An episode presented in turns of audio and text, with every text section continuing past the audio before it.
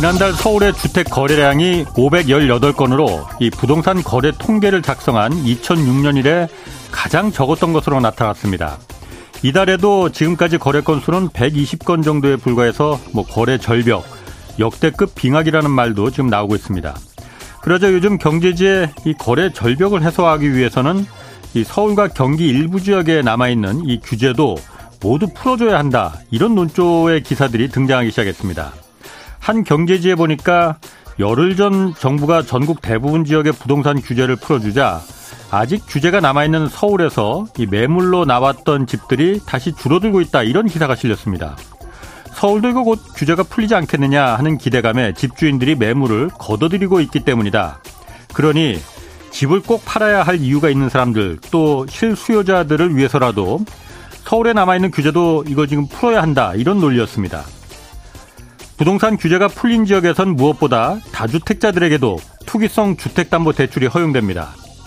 바가지를 쓰면서 비싼 값에 집을 사고 싶어 하는 그런 실수요자는 없습니다. 또 집이 팔리지 않는 건 집을 비싼 값에 내놨기 때문이지 부동산 규제 때문이 아닙니다.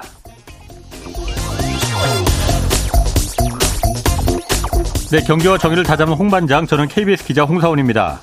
홍사원의 경제쇼 출발하겠습니다. 유튜브 오늘도 함께 갑시다.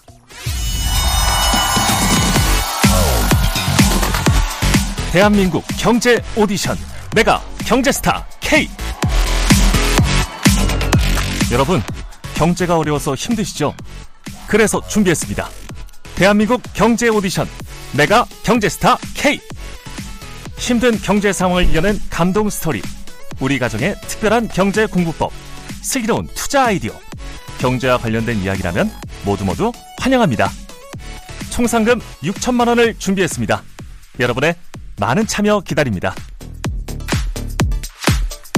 이 프로그램은 당신의 투자의 길을 춤추게 하는 새로운 투자 플랫폼 탱고픽에서 함께합니다. 네, 내가 경제 스타 K 12월 9일까지 사연 받고 있습니다. 이제 한 보름 정도밖에 남지 않았습니다. 사연은 홍선의 경제쇼 홈페이지에 올리시면 되고요. 자, 오늘 경제쇼 오늘은 환율 좀 자세히 좀 들여다보겠습니다. 올해 이제 금리만큼 요동치고 있는 게 외환 시장이고 환율의 움직임 중요하지만 이거 사실 이해하기가 쉽지 않습니다. 그래서 오늘 환율 둘러싼 다양한 이슈들 좀 자세히 짚어보겠습니다. 아, 처음 모셨습니다. 저는 변정규 미지오 은행 전문 나오셨습니다. 안녕하세요. 안녕하세요. 제가 다른 유튜브 그 경제 방송에서 많이 뵀는데 제가 그래서 그 한번 꼭 모시고 싶었는데 오늘 아주 제가 좀 여러 가지 궁금한 거 좀 물어보겠습니다. 아니, 별 말씀을요. 자, 먼저 달러가 올해 뭐 20년 만에 최고로 뛰었다고 하잖아요. 뭐 킹달러, 강달러, 뭐 슈퍼달러 이런 여러 가지 얘기 나오는데 근데 얼마 전부터는 한 열흘 새 갑자기 그 달러가 그냥 갑자기 확 줄어들었잖아요. 줄어든 네. 것도 뭐 하루에 뭐 50원, 60원씩 막 줄어드니까 그것도 이렇게 내려가도 되는 건가 싶긴 했는데 왜 이렇게 갑자기 또 확 약해진 거예요? 네, 최근에 이제 그 올해 내내 많이 올랐지 않습니까? 예. 많이 올랐고 9월에는 이제 한때 9월 말 1,440원까지도 갔었어요. 근데 이제 10월 달 내내 예. 이제 1,400원대 이렇게 안착을 했었습니다. 예. 그래서 이게 리만 금융위기 때도 1,400원대로 안 갔었거든요. 달러원 환율이. 예. 그게 너무 높은 거 아닌가 예. 했는데 11월 때 또 이렇게 갑자기 말씀하신 대로 떨어졌어요. 어. 근데 이런 위, 배경에는 한 국내적인 이유하고 예. 이제 국제적인 외국 어, 어. 이슈하고 이렇게 좀 나눠볼 수가 있을 것 같아요. 예. 우선 그 구계로 본다면은 예. 어, 3일 그 FOMC에서 좀 이렇게 비둘기적인 발언도 있었고 예. 그리고 특히나 그 금리 정점론이 많이 나오지 않습니까? 그런 음. 것들에 대해서 특히나 좀 그 긍정적으로 예. 이렇게 바라보는 시각도 있었는데요. 예. 특히나 그 이후에 이제 가장 그 내관이 된 거는 10월 10일 날 어. 이제 이제 소비자 이제 물가 물가 상승률이 이제 예. 7.7% 이제 예. 그전 전월이 이제 8.2%였잖아요. 예. 이제 8%로 내려갈 거라고 생각은 사람들이 많이 안 한 것 같아요. 예, 그래서 예. 이제 7.7%로 내려가니까 거기에 대해서 이제 굉장히 많이 반응을 한 거죠. 예. 예. 그리고 두 번째 이제 국내적인 어. 이슈도 좀 살펴볼 수 있을 것 같은데요. 예. 이제 특히나 달러를 파는 그런 모멘텀이 많이 약해졌던 게 사실입니다. 이제 저희가 음. 그 또그 국내 팔 이유가 별로 없어졌다는 거예요. 예, 계속 어. 오르니까요. 어. 오르니까 이제 달러를 갖다가 이제 팔지 않고 예. 이제 쌓아놓는 경우도 많이 있었다는 거죠. 예, 예. 그게 이제 그것을 예로 들면 이제 우리 거주자 외화 예금이라고 있습니다. 국내 거주자. 네, 아. 거주자 외화 네. 예금이라고 있는데 예. 이게 그 저희가 그 나라로 본다면 어. 외환 보유고가 있잖아요. 예. 그렇죠. 민간으로 보면은 이제 거주자 외화 예금이라는 게 있어요. 음. 뭐 시청자분들도 음 이제 그 달러가 남으시면 이제 은행에다가 예금을 하잖아요. 예. 네. 이렇게 원화 예금 하듯이 달러도 그대로 예금을 할 수가 있습니다. 그러니까 달러 투자하는 사람들 많았어요. 네. 그죠. 어. 예. 기업들이 어. 더 많습니다. 사실은 이게 그렇죠. 그한 80억 불 정도가 이렇게 늘었다고 하는데 아하. 이제 10월 달에. 예. 근데 그중 대부분이 이제 90% 이상이 기업 예금이 많이 늘은 겁니다. 음흠. 그래서 기업들이 이제 수출 기업들이 예. 수출을 하고 나서 받은 달러를 갖다가 이제 계속 환율이 오르니까 어. 팔 유인들이 좀 약해진 거죠. 원화로 안 바꾸고 안 바꾸고 좀 1,500원까지 간다니까 어. 그런 말들이 많았었죠. 예, 예. 그래서 이제 아, 좀 더 있으면 더 오를 수도 있으니까 예. 예금에 우선 맡겨놓 보자. 그게 예. 이제 거주자 외화 예금이에요. 거주자라고 예. 하면 우리나라 사람들을 얘기하는 거죠. 음. 이제 외국인들도 우리나라에 거소를 두고 예. 이제 음. 사는 사람들도 음. 말을 하지만 이렇게 해가지고 그걸 안 팔다 보니까 예. 이제 거주자 외화 예금이 10월달에 굉장히 많이 늘어났어요. 예. 예. 늘어났는데 이게 이제 1,300원대로 환율이 갑작스럽게 내려가니까 이제 예. 지금이라도 팔자 하는 수요가 이렇게 갑자기 늘어나면서 이제 음. 그렇게 막 하루에도 막 50원씩 내려가는 이렇게 초유의 사태가 발생을 한 겁니다. 아, 그럼 이렇게 환율이 하루에 막 10원, 20원도 아니고 50원씩 막 왔다 갔다 하는 거는 괜찮은 거예요? 그래서 변동성이 굉장히 큰 거죠. 네. 근데 이렇게 변동률을 한번 살펴보면은요. 네. 이제 뭐 달러라고 하는 건 여러 가지 이제 교환 가치잖아요. 그래서 예. 절대 가치로 이렇게 볼 수는 없고 다른 통화랑 이렇게 비교해서 봐야 되는데 예. 주로 이제 뭐 유로나 아니면은 뭐 엔화나 예. 아니 파운드나 다른 주요 메이저 통화랑 이렇게 비교해서 예. 이제 교환 가치를 보기도 하고요. 이제 주요 이제 통화들만 한 여섯 개를 모아놓은 게 이제 여러분들이 많이 들으신 달러 인덱스라는 게 있습니다. 네네. 이제 예. 달러 인덱스하고 비교해서 이제 예. 달러 가치를 비교하는 게 가장 보편적이죠. 이제 이제 달러 가치를 보면은 한 112. 점 한 한 6이나 7 이 정도에서 거래가 됐었어요. 11월 초에. 음, 근데 예. 그게 이제 갑자기 어, 한 5% 하락을 했습니다. 음. 이제 한 2주일 사이에 예. 중순까지.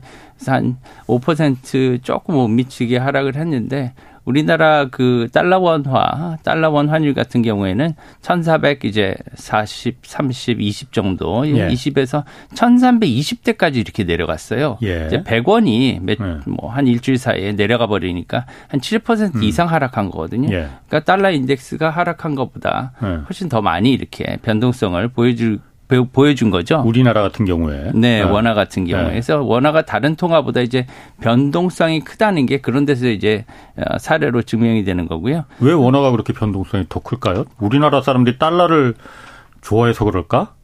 뭐 여러 가지 어. 이유가 있습니다. 이제 그런 것들을 이제 그 네. 우리나라 그 투자한 외국인들이 사, 사실 굉장히 많은 편입니다. 우리나라 예. 그, 음. 어, 주시장 코스피, 대표적인 그렇죠. 주식인 코스피 시장에 이제 그 외국인 점유율을 보면 한 옛날에는 40%까지 갔었는데 요새는 음. 한 32%, 30%좀 예. 넘게 이렇게 어, 점유율을 가지고 있어요. 음. 반면에 이제 채권가 채권가 같은 경우에는 예. 어, 굉장히 많이 늘어났습니다. 줄어든 반면에 이제 채권 같은 경우에는 우리나라 국채 상장 네.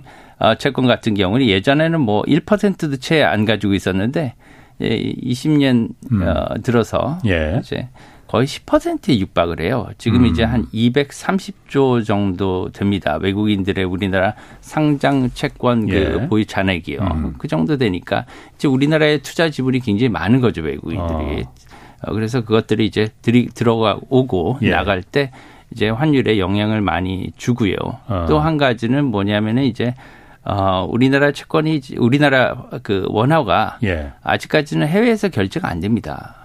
그렇죠. 예, 어, 어. 안 되기 때문에 그런 또 이제 NDF라고요. 여기에 선물한 예, 거래에 따라서 우리나라가 어, 많이 이제 환율이 이렇게 예. 변동성이 영향을 받는 측면도 또 있어요. 예. 그거는 그러니까 국제 거래가 안 되는 그러니까 준 기축 통화 이런 게 아니니까 네. 뭐 예를 들어서 국제 투기 세력이 장난질 치거나 이런 걸 의미하시는 거예요, 그러면은? 뭐 장난질뿐만이 아니고요. 이제 예. 그 우리나라 같은 경우는 이제 환율을 네. 갖다가 조정할 수 있는 그런 능력이 없어져요. 예. 왜냐하면은 네. 이제 해외에서 이제 외국 기관들이나 우리나라 네. 기관들 밖에 나가서 이제, 예. 이제 역외에서 하는 어. 거래기 때문에 그런 것 같은 경우는 이제 좀 어, 많이 이제 저희 그 통제력 바뀌거든요. 예. 그런데 이제 사실은 그 NDF라고 하는 역외 선물 안에 어 이제 뉴욕 종가가 예. 한국에 예. 아침 9시 외환 아. 시작 가격이 됩니다. 예. 예. 그런 면에서 여러 가지 이제 영향을 많이 받기도 하고요. 예. 어, 뭐, 이제 앞으로 이제 그 우리나라들이 굉장히 이제 그 원화가 이제 예. 국제적으로 많이 이제 사용하게 될 것 같아요. 제 생각에는. 예. 왜냐하면 우리나라가 이제 세계 10대 지금 무역국이지 않습니까? 예. 예, 게다가 이제 선진국 반열에 올라왔기 때문에 외국인들이 굉장히 네. 많이 물어봅니다. 어. 왜, 왜 니네 통화는 네. 아직까지 닫아놓고 있니? 음. 뭐, 근데 이제 차근차근 우리나라 예. 계획에 맞춰서 이렇게 하면 좋을 것 음. 같습니다. 그 달러가 그러니까 아까 우리나라가 좀 이렇게 크게 좀 변동성이 있었던 거는 우리 국내 사정도 좀 있었는데 전체적으로 그러니까 달러가 갑자기 이제 강달러에서 좀 약해진 거잖아요. 아직도 강달러긴 강달러지만은. 그렇죠. 1,300원 때문에 아직까지 높은 수준이지 않습니까? 그렇죠. 그렇죠. 예. 그런데 그게 그때 갑자기 이렇게 좀 출렁한 게 어, 그런 그 해석이 있었거든요. 일본 국채, 일본이 미국 국채를 다 어, 일본 화, 엔조가 너무 엔, 엔화 가치가 너무 폭락하니까 일본이 미국 국채를 많이 갖고 있잖아요. 그거 다 달러를 마련하게 다 갖다 팔아버리고 달러로 이제 그걸 갖다가 어 엔화를 사고 달러를 이제 그거로 팔아버리니까는 그래서 이제 미국 국채 시장이 흔들리니까는 갑자기 미국이 행정부도 얼쿠 이거 안 되는데 하고서는 그래서 이제 좀 강달러를 좀 약화시켰다.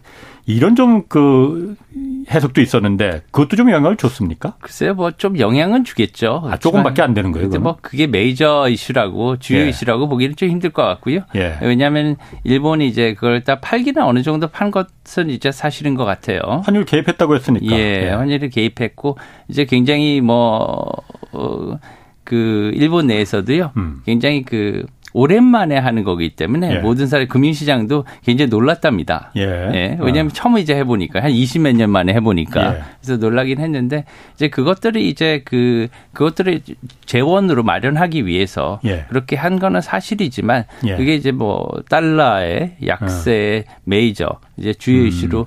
작용했다는 건 조금 어, 어렵고요. 사실은 이제 달러 약세 모멘텀이 최근에 조금 이제 진행이 됐지 않습니까? 네. 그래서 이제 그 영향으로 인해서 음. 달러 원 환율도 1,300원대로 내려왔는데요. 예. 이것들을 조금 생각해 보려면 사실은 왜 이렇게까지 음. 달러가 강세가 됐는지를 한번 생각해 보는 게 가장 중요한 것 같아요. 사실은 왜 달러가 강세가 예. 됐느냐? 저는 이제 달러 를 갖다가 이제 달러 중심으로 보긴 하지만 왜냐하면 예. 기축통화이기 때문에 예. 그렇지만 달러 강세를 갖다가 환율 상승으로 사실은 뭐 딜러들은 그렇게 보지는 않을 거예요. 대부분 어. 뭐냐면 이제 통화 가치의 조정으로 이렇게 보는 거죠. 통화 가치의 어. 조정의 양상으로 인해서 예. 환율이 오른 걸로 나타나는 거로 음. 이렇게 이해를 할 겁니다. 그래서 뭐냐면은 작년부터 시작해서 이제 미국이 어, 미국이 경제 체력에 이제 받쳐주고 예. 그렇기 때문에 통화 정책 정상화를 갖다가 어, 가장 먼저 실시를 했지 않습니까? 예. 그래서 음. 테이퍼링을 발표를 하고요. 음. 그리고 금리 인상도 머지 않아 가지고 어, 실시를 하고 예. 지금 이제 긴축까지 하고 있지 않습니까? 예. 그세 가지 단계를 모두 다 일찍 밟고 있어요. 예. 물론 뭐 어, 유로존이나 이제 다른 나라들도 음. 조금 이제 거기에 가세를 하고 있고 물론 안 하는 나라들도 있습니다. 일본 예. 같이. 그렇죠. 그렇지만 이런 통화들은 굉장히 거기에 대해서 이제 약세를 보이고 있는 거거든요. 예. 똑같은 어, 물건이라도 여러분 뭐냐면은 어, 달러로 돼 있는 물건하고 음. 다른 통화로 돼 있는 물건 물건의 가치가 달라진다는 거죠. 예. 왜냐하면 우리가 사용하는 통화도 이제 예. 우리가 물건을 살 때 교환에 그런 매개체로 사용을 하지만 투자의 대상이기도 하는 거거든요. 예. 그래서 통화를 투자의 대상으로 본다면 이게 어, 약해 달러가 예. 상대적으로 다른 통화 대비 많이 강해 지고 음. 있었고 음. 강해졌고 그럼 이제는 왜 어느 정도 거기에 어 한계점이 왔는가 하는 걸 생각해 보면 이제 내재 가치가 많이 올랐어요. 예. 예를 들면 이제 어 2020, 2000년대에 들어와서 음. 이제 달러 원 환율을 이렇게 어, 계산을 해보면요. 평균 어, 환율을 보면 한 1130원 정도 됩니다.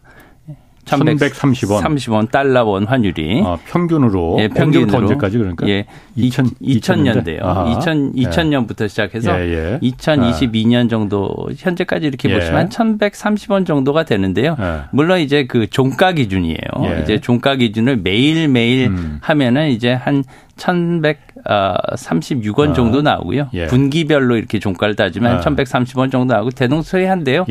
그 그거에 본다면 그 만약에 그것을 갖다가 어. 이제 평균 환율로 본다면은 예, 예. 이제 과거에서 이제 1,130원대가 이제 평균 환율이었으니까 예. 앞으로는 얼마 정도 되니까 왜냐하면 어. 사람들이 많이 여쭤보지 않습니까? 예. 앞으로 환율은 어떻게 될 것인가? 예. 그러면 지금 은 이제 환경이 바뀌었으니까 경제 예. 상황이 바뀌었으니까 예. 그리고 금융 환경도 바뀌고 외환 예. 시장이 바뀌었고 그다음에 달러의 그런 가치가 바뀌었으니까 그러면 진정하게 달러의 가치는 어느 정도가 적정 레벨이냐 이것들이 사람들이 궁금해하는 겁지 않습니까? 그렇죠? 그럼 적정 환율은 아무도 몰라요. 그렇지만 그걸 갖다가 과거에 비해서 예를 들면 어느 정도 이제 앞으로는 그 통화 어, 가치의 내재적인 가치가 올라왔다고 보면 평균 한 100원 정도는 앞으로 향후 20년 동안은 한 100원 정도 위에서 올라와서 평균 가격이 거래될 가능성이 높다. 이렇게 보시면은 어, 좀 편하지 않을까 이런 생각을 해봅니다. 100원 정도 높다는 거 그러면 한 1230원 이렇게 말씀하시는 거예요?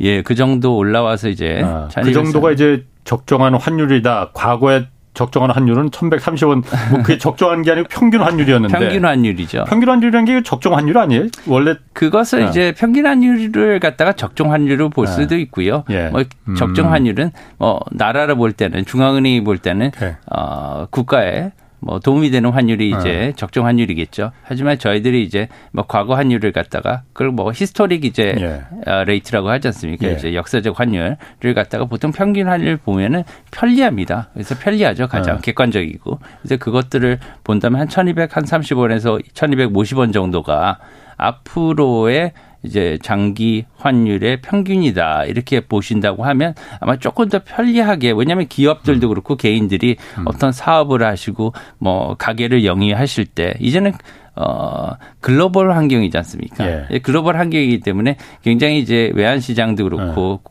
글로벌 국제 금융을 갖다가 이제 배제하고서는 이제 삶이 이루어지지가 않아요. 음, 그렇죠. 왜냐하면 어. 모든 분들이 이제 그 자기도 이제 자각하지 못하는 예. 부지불식 중에 이제 글로벌 어 경제 그런 어, 일원으로 참가하시고 계시거든요. 예. 예. 왜냐하면은 예. 뭐 아침에 일어나가지고 이제 모든 분들 커피 한 잔 이렇게 사시잖아요. 어, 예. 커피 드시고. 예. 커피면은 전부 다 이제 콜롬비아나 브라질 원두 예. 이런 것들을 다 예. 수입이지 않습니까? 예. 전부 다 외환 시장을 거치고 음. 온 거예요. 어, 그렇죠. 예, 지금 아. 저희가 지금 쓰고 있는 이 전기도요. 한전에서 수입이지 뭐. 수입이죠. 예. 그러니까 이게 전부 다 이제 글로벌 금융의 아. 그런 음. 산물이거든요. 그러면은 제가 아까 천 과거에 normal이 1,130원 정도인데 이제 그거보다 한 100원 정도 올라서 1,230원 정도 대가 노, new normal이다 이렇게 말씀하시는 거잖아요. 100원 정도라는 거는 왜 무슨 특별한 근거가 있는 겁니까? 어떤 계산에 의해서 나온 건가? 예, 이제 저희들이 이제 계산을 좀 해보면은요. 예. 왜냐하면 선물환이나 아니면 예. 여러 가지 swap이나 음. 이런 것들을 이제 얼마 정도 예. 어 녹여져 있느냐 예. 그것들을 이제 역산해서 보면 한 100원 정도 예. 이제 내재적 가치가 예. 이제 올라오는 것들이 이제 적정하지 않나 이렇게 어, 판단을 음. 한 근거고요. 예. 예. 그래서 앞으로는 이제 그 1100, 어, 아, 1,300원 예. 이하로 이렇게 내려갔을 때는 예, 좀 이제 사람들이 이제 그 달러를 예. 매수하는 그런 심리가 좀 더 이제 강해지지 않을까.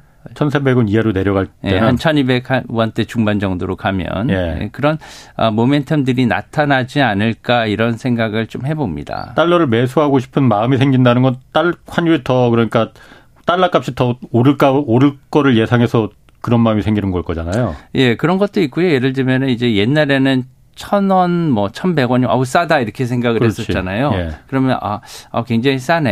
예. 그러면 이제 사둘까? 여행 갈 때도 필요할 수 있고 예. 이렇게 생각을 할 수 있지만 이제는 1,300원은 좀 비싸고 그렇지. 어, 1,400원이 예. 이제 가봤기 때문에 이제 옛날에는 안 가본 영역이었기 때문에 예. 아, 굉장히 생소했는데요. 예. 이제 1,400원을 가봤습니다. 예. 이제 모두 그렇지. 이것도 이제 그 저희 외환 시장도 사회과학의 영역이고요. 예. 실무 시장이기 때문에 예. 이제 가본 거하고 안 가본 거랑 차이가 크거든요. 음. 그래서 가봤어요, 이제는.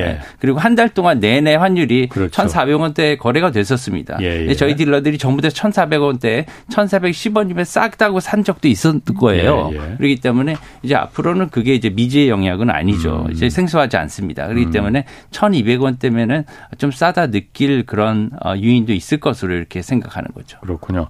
그 슈퍼달러 슈퍼리치라는 책 내셨잖아요. 거기서 보면은 환율 지금 이거에 대해서 자세히 다루던데 네. 일단 환율이 이게 어떻게 결정되는 거예요? 누가 결정하는 건 아니잖아요. 자연적으로 예, 결정되는 맞습니다. 겁니까? 뭐 책을 하나 내긴 어. 했는데 이제 뭐 그 독자분들의 눈높이에 이렇게 맞출 어. 수 있을지 이제 걱정부터 앞섭니다. 이제 좀 많이 두껍긴 두껍더라고요. 예, 단점이요 많이 두꺼워요. 아, 예. 이제 뭐뭐 뭐, 네, 아유 욕심이 어. 많아가지고 거기다 어. 이제 다 집어넣고 하는데 예. 이제 좀 줄일까도 생각을 했었어요. 그리고 예. 설명이나 이런 것들을 좀 뭐 간략하게 할 것도 생각했는데 예. 예. 그렇게 하기보다는 사실 요새 보면은 그 저희 그, 그 시청자분들, 네. 그 다음에 독 자분들도 그렇고 굉장히 그 에너제틱 하시더라고요. 네. 관심도 많으시고. 네. 우리나라 사람 같이 이렇게 막 FOMC를 듣고 이런 분들이 있을까요? 전 세계. 아, 그래서 네. 그냥 좀, 예. 네. 그래서 환율은 그러니까 어떻게 결정되는 건지 그거부터 한번 좀 공부를 좀 해볼 환율이 이제 어디서 결정되느냐. 아. 그러면 환율은 누가 결정되느냐. 네. 그죠? 이제 예. 환율은 이제 그 시장이 결정을 하면요. 예. 시장이 결정하면 이게 자유변동 제도입니다. 예. 네, 그리고 은행이나 아 그 중앙은행이나 예. 아니면 정부가 결정을 해서 이게 오늘의 환율이야. 예. 이렇게 되면은 이제 고정환율제죠. 그래서 예. 정부나 음. 중앙은행이 어, 정해주는 그런 음. 방법이 있고요. 시장에서 니네가 알아서 뭐 수요와 공급의 음. 법칙에 따라서 뭐 달러가 강해지 필요하면 달러가 강해질 거고요. 아니면 원화가 이제 필요가 니즈가 음. 많아지면 워낙 강해질 거잖아요. 예. 그러면 이제 환율이 떨어지는 거죠. 예. 이제 이런 시장의 법칙에 맡기겠다고 하는 게 예. 자유변동 어, 환율제도인데요. 어. 이제 우리나라는 두 개 다 이제 경험해 왔습니다. 과거에. 옛날에는 고정이었었죠, 우리가. 처음에 고정이었죠.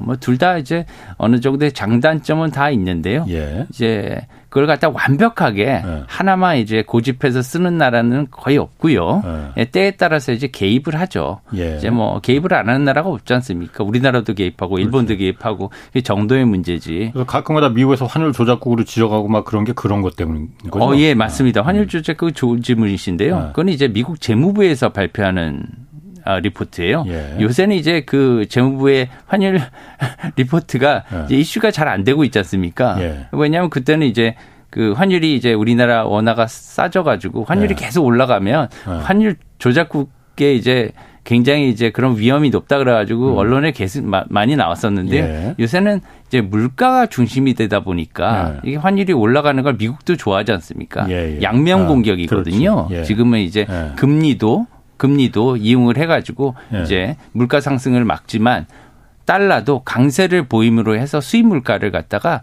억제를 음. 통해서 이제 물가 상승을 억제를 하는 거예요. 왜냐하면 미국에서 어 10달러에 예. 예를 들면 어떤 와인 한 병을 수입을 했어요. 그런데 이제 달러가 비싸져서 이거 예. 5달러에 수입을 할 수 있으면 그만큼 소비자들이 싼 가격에 그렇죠. 수입해서 네. 마실 수 있는 거지 않습니까? 예. 그러면 물가 상승률이 훨씬 낮아져서 네. 안정이 되는 거지 예, 않습니까? 예, 예. 이렇듯이 환율이 결정하는 네. 환율이 결정 어 되는 것은 이제 시장에서 결정이 되고요. 음. 시장에서 예. 외환 시장에서 그리고 이제 환율을 결정하는 주체는 이제 시장이나 음. 아니면은 중앙은행 그리고 아. 정부가 되겠습니다. 그러면 중국 같은 경우에는 지금 그 환, 자율 환율제가 아니고 고정으로 딱 정하는 거잖아요. 이제 관리 변동 환율제도라고 아. 해서요. 예. 약간 그 중간 값이라고 보시면 중간.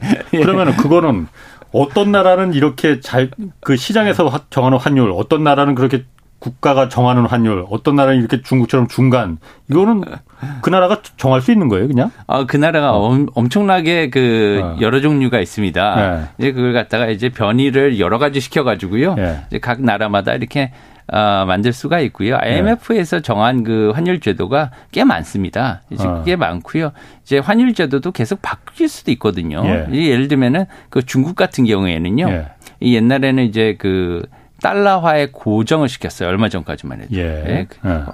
그죠? 이제 페그라고 하죠. 그 페그는 이제 예. 그죠? 이렇게 박, 박아놓는다는 예, 건데 예. 이제 달러 환율을 이렇게 이렇게 달러를 중심으로 해서 위안화를 박아놨었는데 이것을 이제 좀 좀 더 느슨하게 네. 이제 시장의 기능을 좀 살려서 네. 이제 관리 변동 환율제 우리나라도 관리 변동 환율제도 쓴 적이 있었습니다 과거에 예. 그래서 예. 이렇게 했었는데 심, 그, 심지어 세 번에 걸쳐서 바꾼 나라도 있어요. 어. 예, 예를 들면 어 유로화에 네. 박아놨던 그 스위스 같은 경우에는요. 네.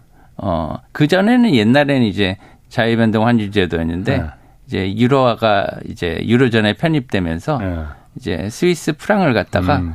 이제 유로화에 고정을 시켰거든요. 예, 예. 네. 음. 어, 얼마 전에 또 이걸 갖다가 이제 네. 유로화 패그를 전면 폐지를 했죠. 또 갑자기 어. 그래가지고 유로전이 발칵 뒤집어진 어. 경우도 있는데 다 왜 그러냐면 자기 나라의 니즈에 따라 다 그렇지. 다른 겁니다. 스위스 같은 어. 경우에는 수출이 너무 잘 돼서 탈이에요, 그 나라는. 어. 네, 너무 잘 됩니다. 왜냐면 뭐 저희가 뭐 저는 이제 갑자기 생각나는 건 언제 뭐 명품이고 이런 게 굉장히 많은가 봐요, 그 나라가. 뭐 시계도 그렇고 뭐. 어, 그러네요, 시계도. 예. 그래서 뭐 엄청나게 뭐 공작 기계도 그렇고 많답니다, 아, 예, 이게. 예. 정밀 기계도. 예. 뻐꾸기 시계도 거의 비싼데. 아, 그렇습니까? 예. 아, 뻐꾸기 시계도 어. 스위스에서 납니까? 예. 아, 그래가지고 스위스가요, 예. 엄청나게 이게 그 수출이 잘 돼서 아. 이제 무역 수지 흑자가 많습니다. 그래서 음. 무역 수지가 너무 너무 많다 보니까 예. 이제 경상 수지 흑자는 이제 어그 나라를 어떻게 보면 더 부강하게 만들어서 부강한 나라는 그 나라의 통화가 강해집니다. 예. 그렇기 때문에 스위스의 통화는 계속해서 강해지는 거예요. 예. 자국의 통화가 예. 계속 강해지는 거를 예. 바라는 나라는 없을 거예요. 계속해서 강해지는 걸 바라는 나라는 없다. 네, 왜냐면, 그렇죠? 왜냐하면 자국 통화가 계속 강해지면요 어. 수출하는데 안 좋지 않습니까? 음, 수출하는 데는 안 좋죠, 물론. 예. 예. 물론 굉장히 계속해서 흑자가 나고 잘 되고는 있지만 예. 스위스의 어, 비즈니스맨들은 굉장히 음. 굉장히 애로점을 많이 토로를 한대요. 예를 들면 예. 아까 명품 시계 같은 경우에도 계속 비싸지기 긴 하지만 명품이니까 명품에 대한 수요가 있어서 잘 팔리긴 하겠지만 가격 경쟁력이라는 네. 것이 필요할 때는 예. 굉장히 그게 어 뭐 마이너스 요인으로 작용을 음. 하는 거거든요. 그래서 음. 그런 거에 대해서 뭐 명품뿐만이 아니고 다른 수출 항목도 품목도 굉장히 음. 많을 거 아니에요. 예, 예. 그런 거는 예. 이제 빈익빈 부익부의 효, 뭐 효과가 음. 안 됩니다. 그렇기 그, 때문에 음. 어, 스위스 당국으로서도 거기에 대해서 굉장히 민감한가 봐요. 그래서 네. 환율 제도를 그렇게 두 번에 걸쳐서 어. 세번 이렇게 바꾼 그런 나라. 바꿔도 된다 이거죠, 그러니까. 바꿔도 됩니다. 아니 그러면 제가 궁금한 게 제가 너무 무식한 밑바닥 질문에서 죄송한데 그냥 제가 언뜻 생각하기에는 네. 어, 그렇게 바꿔도 된다면 그냥 고정 환율로 해서 국가가 아니면 중앙은행이 자 지금 시기에는 이게 우리가 강달 그 원화 가치가 좀 강한 게 필요하니 수출을 수입이 좀 여유 있게 하기 위해서 좀 원화 가치를 높이고 달러당 이제 좀 높이고 원화 가치를 또 어떤 때는 좀 낮추고 경우에 따라서 그때그때 상황에 따라 경기에 따라서 그렇게 하면 그게 최선 아닌가? 아, 제일 좋죠. 조작국에 어. 걸리겠죠. 조작국에 걸리면은 안 되는 건가요, 이게? 뭐 어. 여러 가지 어 그 안 좋은 면들이 많이 어. 있기, 있으니까 예, 예. 미국 재무부의 환율 리포트를 굉장히 예. 무서워하지 않을까요? 그럼 어떤 제재가 걸리는 건가요? 그럼 조작국에 걸리는? 뭐 여러 가지 아. 그 직접적인 제재는 없습니다. 아. 직접적인 제재는 없고 이제 한 번의 사례가 있었죠. 이제 미중 무역 마찰 때 예. 전격적으로 어, 중국을 무역 조작국으로 이렇게 예. 지정을 했었는데 거기에 따라서 뭐 무역 보복이라든가 이런 것들이 이제 많이 나오, 나오는 거죠. 그래서 예. 어, 음. 여러 가지 상품에 음. 대해서 과세를 한다든가 이런 여러 가지 조처들을 갖다가 많이 발동하고 예. 하기 때문에 거기에 대해서는 뭐 중국 같은 경우에 대국인데도 불구하고 예. 거기에 대해서 굉장히 민감했고 그다음에 합의를 타결하기 전에 예. 비로소 어 조작국을 철회해 줬거든요. 아. 예, 그렇기 때문에 그것 이 굉장히 아팠기 때문에 그것부터 음. 철회해 달라 이렇게 얘기를 하지 않았을까 이렇게 생각을 하고 있거든요. 예. 때문에 우리나라 같은 경우에도 그렇고 다른 나라들도 네. 뭐 독일이라든가 일본이라든가 우리나라나 대만 전부 다 관찰 대상입니다. 음. 근데 관찰 대상국에 있기는 하지만 조작국으로 이제 직접 대상이 이렇게 음. 지정되는 거는 음. 과연 이렇게 좋은 경험은 아닐 듯 싶어요. 그럼 미국 재무부에서는 그 전 세계 다른 나라 다 달러를 쓰니까 통화로 그러니까 시장 환율에 따라서 자연스럽게 시장에 맞게끔 이렇게 하는 걸 원칙으로 한다. 라는 걸 이제 갖고 있겠군요. 왜냐하면은 우리나라 같은 경우에도 미국에 대해서 대미 흑자가 꽤 많은 편이지 않습니까? 예. 예. 여러 가지 뭐 여러 나라에 따라서 뭐 수입이나 예. 수출이나 이런 것들이 좀 차이가 나겠죠 아무래도. 예. 근데 우리나라는 그 미국에 대해서는 수입보다 수출이 예. 좀 많은 편이고요. 예. 아까 말씀드린 여러 국가들 같은 경우에도 뭐 중국 같은 경우에는 말할 필요도 없고요. 예. 굉장히 대미 흑자가 많은 편입니다. 예. 이 대미 흑자가 많은 나라들을 중심으로 해서 음. 자기네들이 또 그걸 갖다가 선진국과 개발도상국을 이렇게 두 개로 나눠요. 아. 예, 리포트를 보면. 예. 그래서 이제 선진국에는 이제 아까 말씀드린 독일이라든 독일이라든가 일본이라든가 이런 나라들이 있고요. 우리나라는 이제 개발도상국이 있긴 있는데 요것도 이제 앞으로는 예. 차후에는 저희가 선진국으로 편입되지 않을까 이렇게 조금 그 예의 주시를 예. 하고 있습니다. 아, 그 통화에도 서열이 있다고 또 하셨더라고요. 그 통화 서열이라는 게 달러 그다음에 뭐 아, 파운드 책이에요? 뭐 유로 뭐 이런 걸 말씀하시는 건가요? 예, 그 재미로 이렇게 그렇게 어. 제목을 이렇게 딴 거고요. 어. 뭐 사실은 서열이 몇 등인지 내가 궁금하기도 한데. 예, 서열이 뭐 있겠습니까? 그렇잖아요. 어. 많이 쓰 이면은 장땡인 거죠. 예. 예 그리고 어. 이제 편리하고요. 예. 그게 이제 많이 이제 통화 투자가 되고 이런 통화 가 예. 제일 좋은데요. 어, 달러가 기축 통화지 않습니까? 예. 기축 통화하고 기준 통화는 조금 살펴볼 필요가 있어요. 이제 기축 통화, 기준 통화. 예, 기준 통화. 예. 이제 항상 그 저희가 외환 거래를 할 때는요. 음. 두 개의 통화가 표시가 됩니다. 하나도 아니고요, 세 개도 아니고 항상 두 개입니다. 예. 왜냐하면 교환 가치기 그렇지. 때문에. 예, 예. 그, 그런데 예. 이제 이 두 개가요, 예. 예. 달러 원 우리가 뭐 보통 원 달러라고 하는데요. 예. 달러 원하고 원 달러하고 사실은 다른 거거든요. 왜냐하면은 이제 그 우리나라 뭐 네이버 같은 경우에는 우리나라 포털이기 때문에 다음이나 그렇죠. 이런 데는 음. 똑같이 환율이 나오지만 우리가 보통 생각하는 익숙한 뭐 네. 1,200원, 1,300원 네. 이런 달러원 환율이 보이려면요. 사실은 원 달러라고 포털에 치면은요. 그렇게 안 나오고요. 구글 같은 데서 네. 이제 국제 포털인 구글이나 이런 데서 보면은 어. 어, 달러 원 환율이라고 치시고 네. 원 달러라고 치시면 두 개 다르게 나옵니다. 그래요? 어, 원하고, 원화하고 달러하고 어차피 비교하는 건데 그게 왜 다를까? 다를, 그러니까요. 그래서 제가 아까 뭐 서열이라고 했지만 사실 어. 순서가 예. 중요하다는 거예요. 예. 달러 원이라고 하면은요. 예. 달러 한 통화당, 예. 그죠? 예. 원화의 교환 비율을 나타내는 그렇지. 거예요. 예. 그리고 이제 원 달러라고 하면은요. 원화 한 단위당 달러의 교환 비율이라고 하니까 사실은 원 달러 치면 원화 한 단위는 0 뭐몇 센트밖에 안 될 거야. 뭐 1센트도 그렇죠. 안될 겁니다. 예, 예. 그래서 뭐 0.00 이렇게 아. 나옵니다. 이제 그렇게 나오는 게 원달러라고 나와요. 아, 그러니까 절대 그러니까 그 가치는 똑같은 거 아니에요? 그러니까 가치는 똑같죠. 아, 그래서 숫자만 다르다 이거죠. 예, 숫자가 아. 다르다는 거죠. 어떤 게 기준 아. 통화라는 거죠. 예, 예. 왜냐면은 음. 어떠한 이제 한 단위당 어떤 통화의 가치 이렇게 음. 표시를 하지 않습니까? 예, 예. 예를 들면은 표시를 할 때요. 예. 아, 뭐 원화 한 단위당 예. 달러의 가치를 표시할 수도 예, 있고요.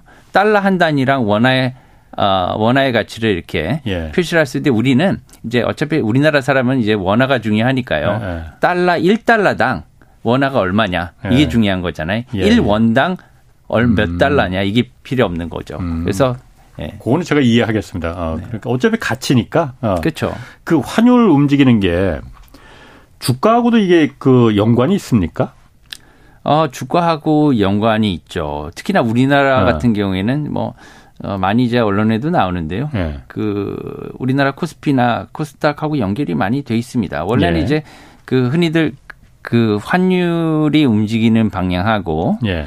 주가가 움직이는 방향을 이렇게 반대라고 이렇게 많이 들으셨을 거예요. 예. 이제 음. 기자님도 많이 들으셨죠, 그렇게. 예. 그렇게 듣기는 많이 들었어요. 예, 박정 반대라고. 예, 그 이유, 꼭 그렇지는 않던데. 예, 꼭 어. 반드시 그런 건 없습니다. 예, 이건 예. 전부 다 이제 사회과학이기 때문에요. 예. 사회과학은 자연과학이 아니기 때문에 예외가 음. 항상 있는 거죠. 예, 예. 예외가 있을 때 그걸 갖다가 애널리스트들이 왜 그러냐 뭐 이렇게 예. 분석을 하는 게 사실은 그 시장 분석이고요. 예. 어, 왜 어떻게 가장 그 쉽게 설명하는 방법은 뭐냐면 주식하고 그다음 환율이 왜 반대로 가냐면은 안전자산과 위험자산의 개념을 도입해서 음. 어, 생각하시면 편합니다. 음. 왜냐하면 이것도 상대적인 개념인데요. 예. 보통 시장에서는 주식이나 예. 아니면 뭐 대체자산이나 부동산이나 이런 음. 것들을 상대적 위험 자산으로 보지 않습니까? 예, 예. 그리고 채권이나 예. 어 그리고 어 이런 그 좀 안전한 뭐 달러라든가 음. 이런 것들을 안전 자산으로 이렇게 봐요. 예. 그렇기 때문에 어 주식은 이제 위험 자산으로 보통 이렇게 분류를 하기 그렇죠. 때문에 예. 주식이 이제 어, 음. 올라간다는 거는 예. 위험 선호가 있다는 음. 겁니다. 그래서 안전자산을 갖다가 필요 없다는 거죠. 왜냐하면은 예. 위험자산에 투자해서 더 높은 그런 예. 수익률을 올리고 싶다는 그런 상황인 거예요. 예, 예. 시장 분위기가. 예. 그렇기 때문에 그럴 때는 그러면 달러 같은 안전자산이 조금 약해지겠죠. 그렇죠. 그렇게 되면은 아.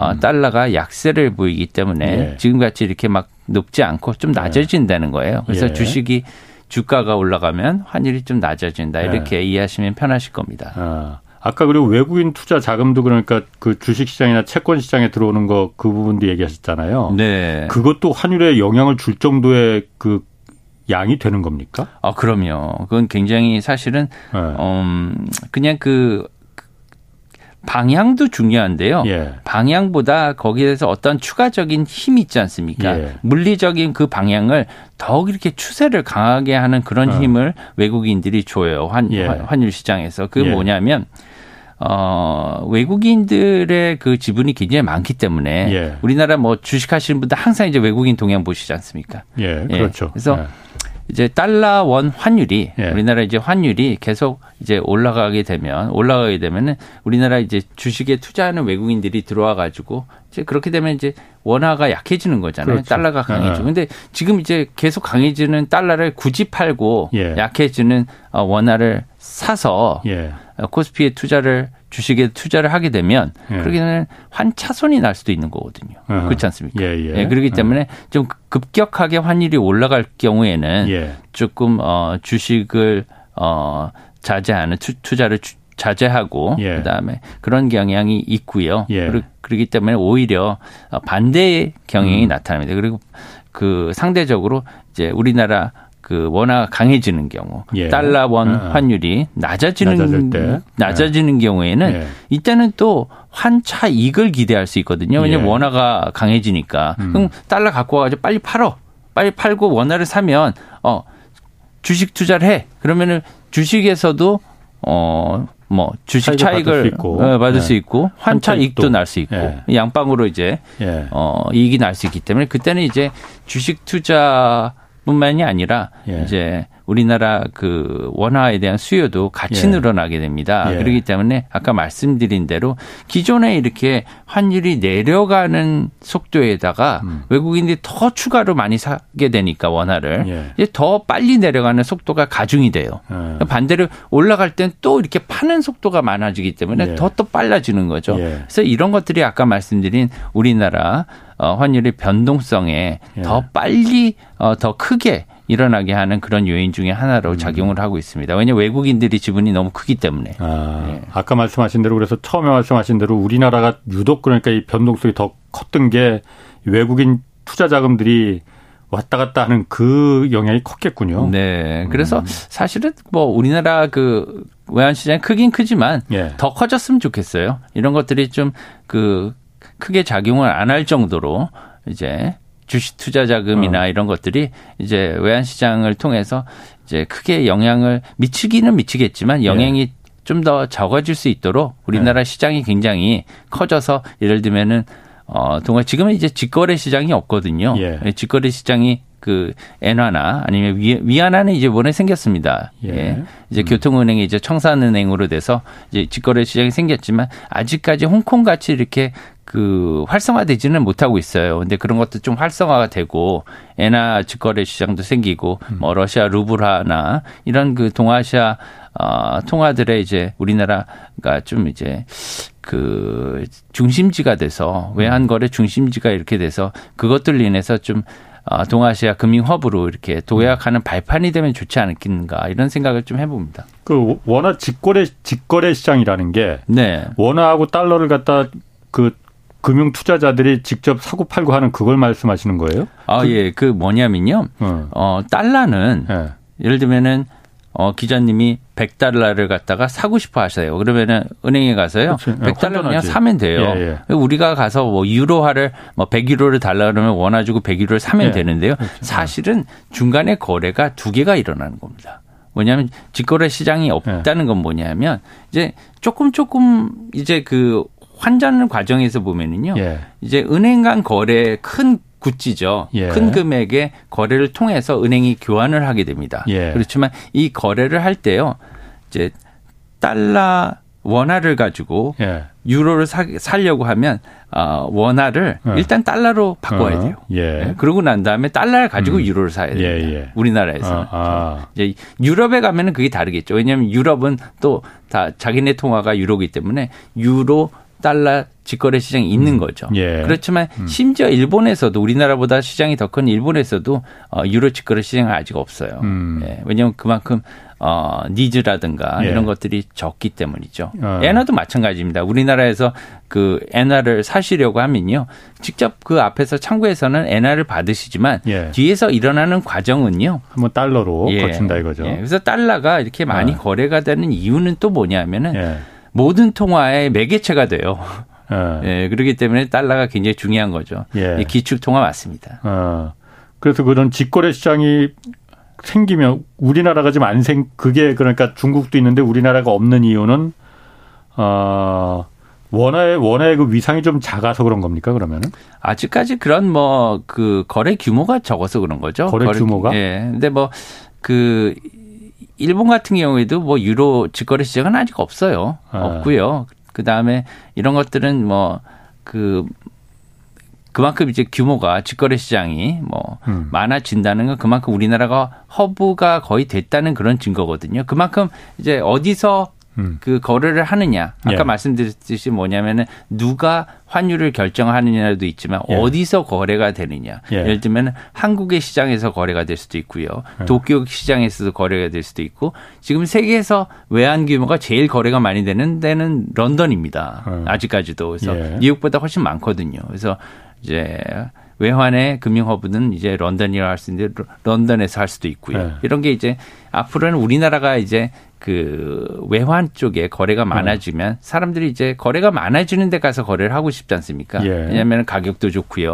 네. 파고 싶을 때 뭐 오퍼도 많고 팔 때도 뭐 상대방도 많고요. 예. 그렇기 때문에 큰 시장에 가서 다들 거래를 하고 싶어 해요. 예. 사람들이. 예. 그렇지 않습니까? 우리나 우리가 물건 하나 뭐 과일 하나 살려고 그래도 큰 시장 가서 사고 싶어 하잖아요. 예. 왜냐하면 종류도 많고요. 예. 그다음에 많은 그 물동량도 있고 하기 때문에 물량도 많고 하기 때문에 우리나라가 이렇게 커지면 다른 통화들도 와서 우리나라에서 음. 거래를 많이 하게 되는 음. 그런 이제 그 효과가 일어날 것으로 이렇게 기대하기 때문입니다. 아, 달러뿐만이 아니라 뭐 파운드니 유로니 이런 그 통화들이 한국에서 그 허브가 돼서 여기서 서로 사고 팔고 하면은 네. 그 시장 자체가 커지면은 그게 바로 금융 허브라는 이거 네. 거죠. 금융 허브에 그러면 기반이 아, 될 겁니다. 아. 그럼 한국이 지금 금융 허브가 아 되려면은 뭐가 필요한 건 뭘 좀 해야 되는 거예요? 그 마찬가지 그 아. 사실 뭐 결함이라고 하기는 어렵고요. 예. 아직까지 조금 거기에 대해서 요건이 하나 부족한 게 뭐냐면 예. 위안화나 우리나라 원화나 예. 아직까지 해외 결제가 되지 않고 있습니다. 해외, 해외 결제가 안 된다는 게 그러니까 위안화나 엔화 같은 게 해외 결제가 안 되는 달러로 한 번에 이렇게 결제하고 다시 바꾼다 그 얘기를 말씀하시는 건가요? 아닙니다. 뭐냐면 네. 저희가 원화를 갖다가 해외로 송금해 주려면 송금해 줄 수가 없어요. 원화를 예, 왜냐하면 결제가 안 되기 때문입니다. 어. 왜냐하면 막아놨거든요. 우리나라는 그 원화를 그래서 아까 말씀드린 네.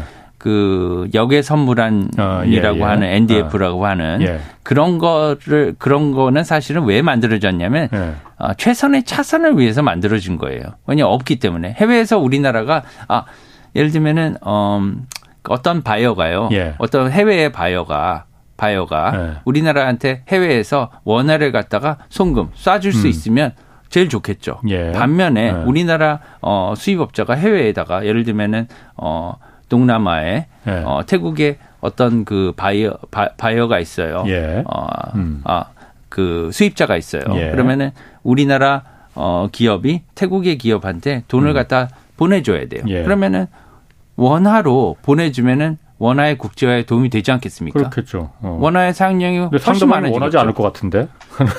그럼 예를 들면은 많이 우리나라랑 거래하는 기업들이면은 음. 사실 크게 문제가 없을 수도 있어요. 아, 만약에 예, 예. 우리나라가 원화가 더 많이 쓰인다면. 예, 근데 예. 지금은 어, 기술적으로 그게 불가능합니다. 음. 왜냐하면은 해외 결제를 막아놨기 때문에 예. 예, 우리나라 통화를 원화를 보내줄 수도 없고 해외에서 받을 수도 없는 상황이에요. 막아놓은 건 누가 막아놓은 거예요? 한국 정부, 정부 가? 정부와 왜? 중앙은행이 막아놓은 거죠. 왜 막아놓을 필요가 뭐가 있습니까? 뭐 여러 가지 네. 그 이때까지 막아놓은 이유는요. 예. 지금 뭐 모든 그 해외에서 들어오는 돈 같은 경우에는 예. 한국은행을 통해서 예. 이렇게 어 집계가 돼야 되는 거죠. 음. 예. 그래서 그런 것들을 이제 집계의 용이성, 그다음에 예. 트래킹하고 해야 되기 때문에 예. 그런 뭐 여러 가지 지리적인 특수성도 있었고요. 예. 역사적인 문제도 있었고 예전에. 음. 그렇지만 이제는 예. 저희가 그런 것들을 좀 생각해 볼 예. 어, 그런 그 단계가 왔고요. 예. 과거에도 얼마 전까지만 해도 이제 그 전 정부나 현 정부에서 예. 어뭐 장관님들께서 그런 발언을 여러 번 하셔서 아주 기대가 돼요. 아. 예, 저희들은 뭐 시, 시장 시장에서 아. 이제 일하는 사람들이잖아요. 예. 이걸로 이제 밥, 밥을 먹고 사는 사람들인데 굉장히 어. 좋을 것 같습니다. 근데 그 금융 허브가 되면은 사실 예전에 어 아일랜드나 이쪽 이런 나라들도 아이슬란드나 이쪽 이런 나라들도 그 금융 허브로다가 이게 굉장히 부가가치가 높으니 영국도 마찬가지고 그렇게 해서 이쪽으로 다 드라이브를 계속 걸었다가 어 사실은 크게 당했지 않습니까? 위험한 아. 거는 없는 거예요. 그게? 아, 그거는 이제 저희는 뭐냐면요. 예. 금융 허브 드라이브뿐만이 아니고 옛날에 그 파운드화 말씀하시는 거잖아요. 예, 그, 예, 그것들은 예, 이제 그렇지. 예를 들면 예. 헤지펀드한테 이제 크게 이제 당해서 그런 거고요. 예. 그거랑은 다른 이슈입니다. 뭐냐면 어. 우리나라 그, 그 서울 외환시장을 개방을 해서 거기서 여러 그 기업들이나 예. 아니면은 그 금융기관들이 사고 팔 수 있게 그냥 자리를 만들어 놓는 거예요. 음. 멍석을 깔아 놓는 거지. 예. 저희가 직접 거기서 뭐 막그 음. 포지션을 갖고 음. 딜할 필요는 없는 거거든요. 그럼 그 금융 허브가 되면은 뭐가 좋아지는 겁니까? 굉장히 좋아지는 거죠. 어. 뭐냐면은 똑같습니다. 카카오나 어. 네이버가 어. 이렇게 커진 이유는 뭐냐습니까? 뭐냐면은 거기에 트래픽이 많아져서 그런 거잖아요. 예. 그렇잖아요. 예. 사람들이 많이 일단 오는 거지 않습니까? 예. 이제 모든 금융기관들이 와가지고 많이 거래를 한다는 건 뭐냐면 여기가 시장이 커진다는 거예요. 아. 이제 모든 시장은 커지고 싶어 하는 거잖아요. 예, 예. 근데 커, 이제 음. 커지고 싶어 하면 어떠한 전문적인 영역이 있어야 되는 거예요. 예. 근데 저희는 입지적으로 제가 보기에는 그 한국 같은 경우에는 동아시아 이렇게 중심지로 중국과 예. 일본의 사이, 예. 그다음에 러시아도 있고요. 그리고 동남아시아에서도 크, 크, 크게 멀지 않고요. 예. 그렇기 때문에 우리나라 같은 경우에는 또, 어, 그 인프라도 굉장히 좋은 것 같습니다. 왜냐하면은 우리나라가 그 인터넷이나 이런 것도 많이 발달을 했죠. 예. IT도 많이 발달을 했죠. 예. 특히나 금융 인력 풀 같은 경우에도 젊은이들이 요새는 영어를 못 하시는 분들이 없어요. 예. 그리고 굉장히 그 학력도 높고요. 예. 외국에서 배운 사람들도 많고 그렇기 음. 때문에 이것들을 갖다가 고부가가치 예. 업무를 하기 위한 그런 어 고급 두뇌들도 많이 있다고 봅니다. 그걸 음. 갖다가 음. 이제 많이 활용을 하면은 좋지 않을까. 음. 그래서 그런 거에 대해서 시장을 조성할 수 있는 그런 그 하나의 계기로 아니 음. 바탕으로 음. 이 외환 시장을 활용을 하면 어떨까 이런 음. 생각을 해보는 거죠. 알겠습니다. 내일 모레 이제 한국은행 이제 우리나라 기준금리 이제 또 결정되고 다음 달에 미국도 기준금리 또 결정되잖아요. 네.